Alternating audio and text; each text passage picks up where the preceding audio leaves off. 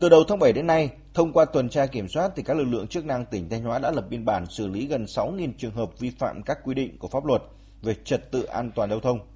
Tập trung xử lý nghiêm hành vi người điều khiển phương tiện vi phạm nồng độ cồn, xe ô tô chở hàng quá khổ quá tải.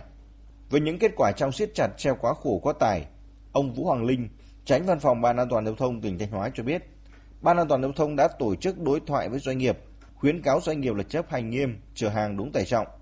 Cùng với đó, lực lượng chức năng tăng cường kiểm soát tải trọng trên các tuyến giao thông, thanh tra giao thông kiểm soát tại các mỏ, kho hàng, nhà máy.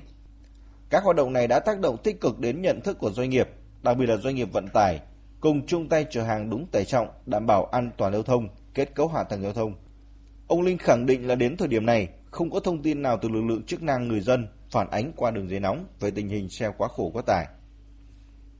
Trên diễn đàn là chúng ta cũng đã nói thẳng các cái quan điểm cho các doanh nghiệp. Quan điểm chính quyền và các lực lượng chức năng sẽ làm quyết liệt và đồng hành với đó là cái gia quân 3 tháng của Bộ Công an anh trên phạm vâng. vi toàn quốc.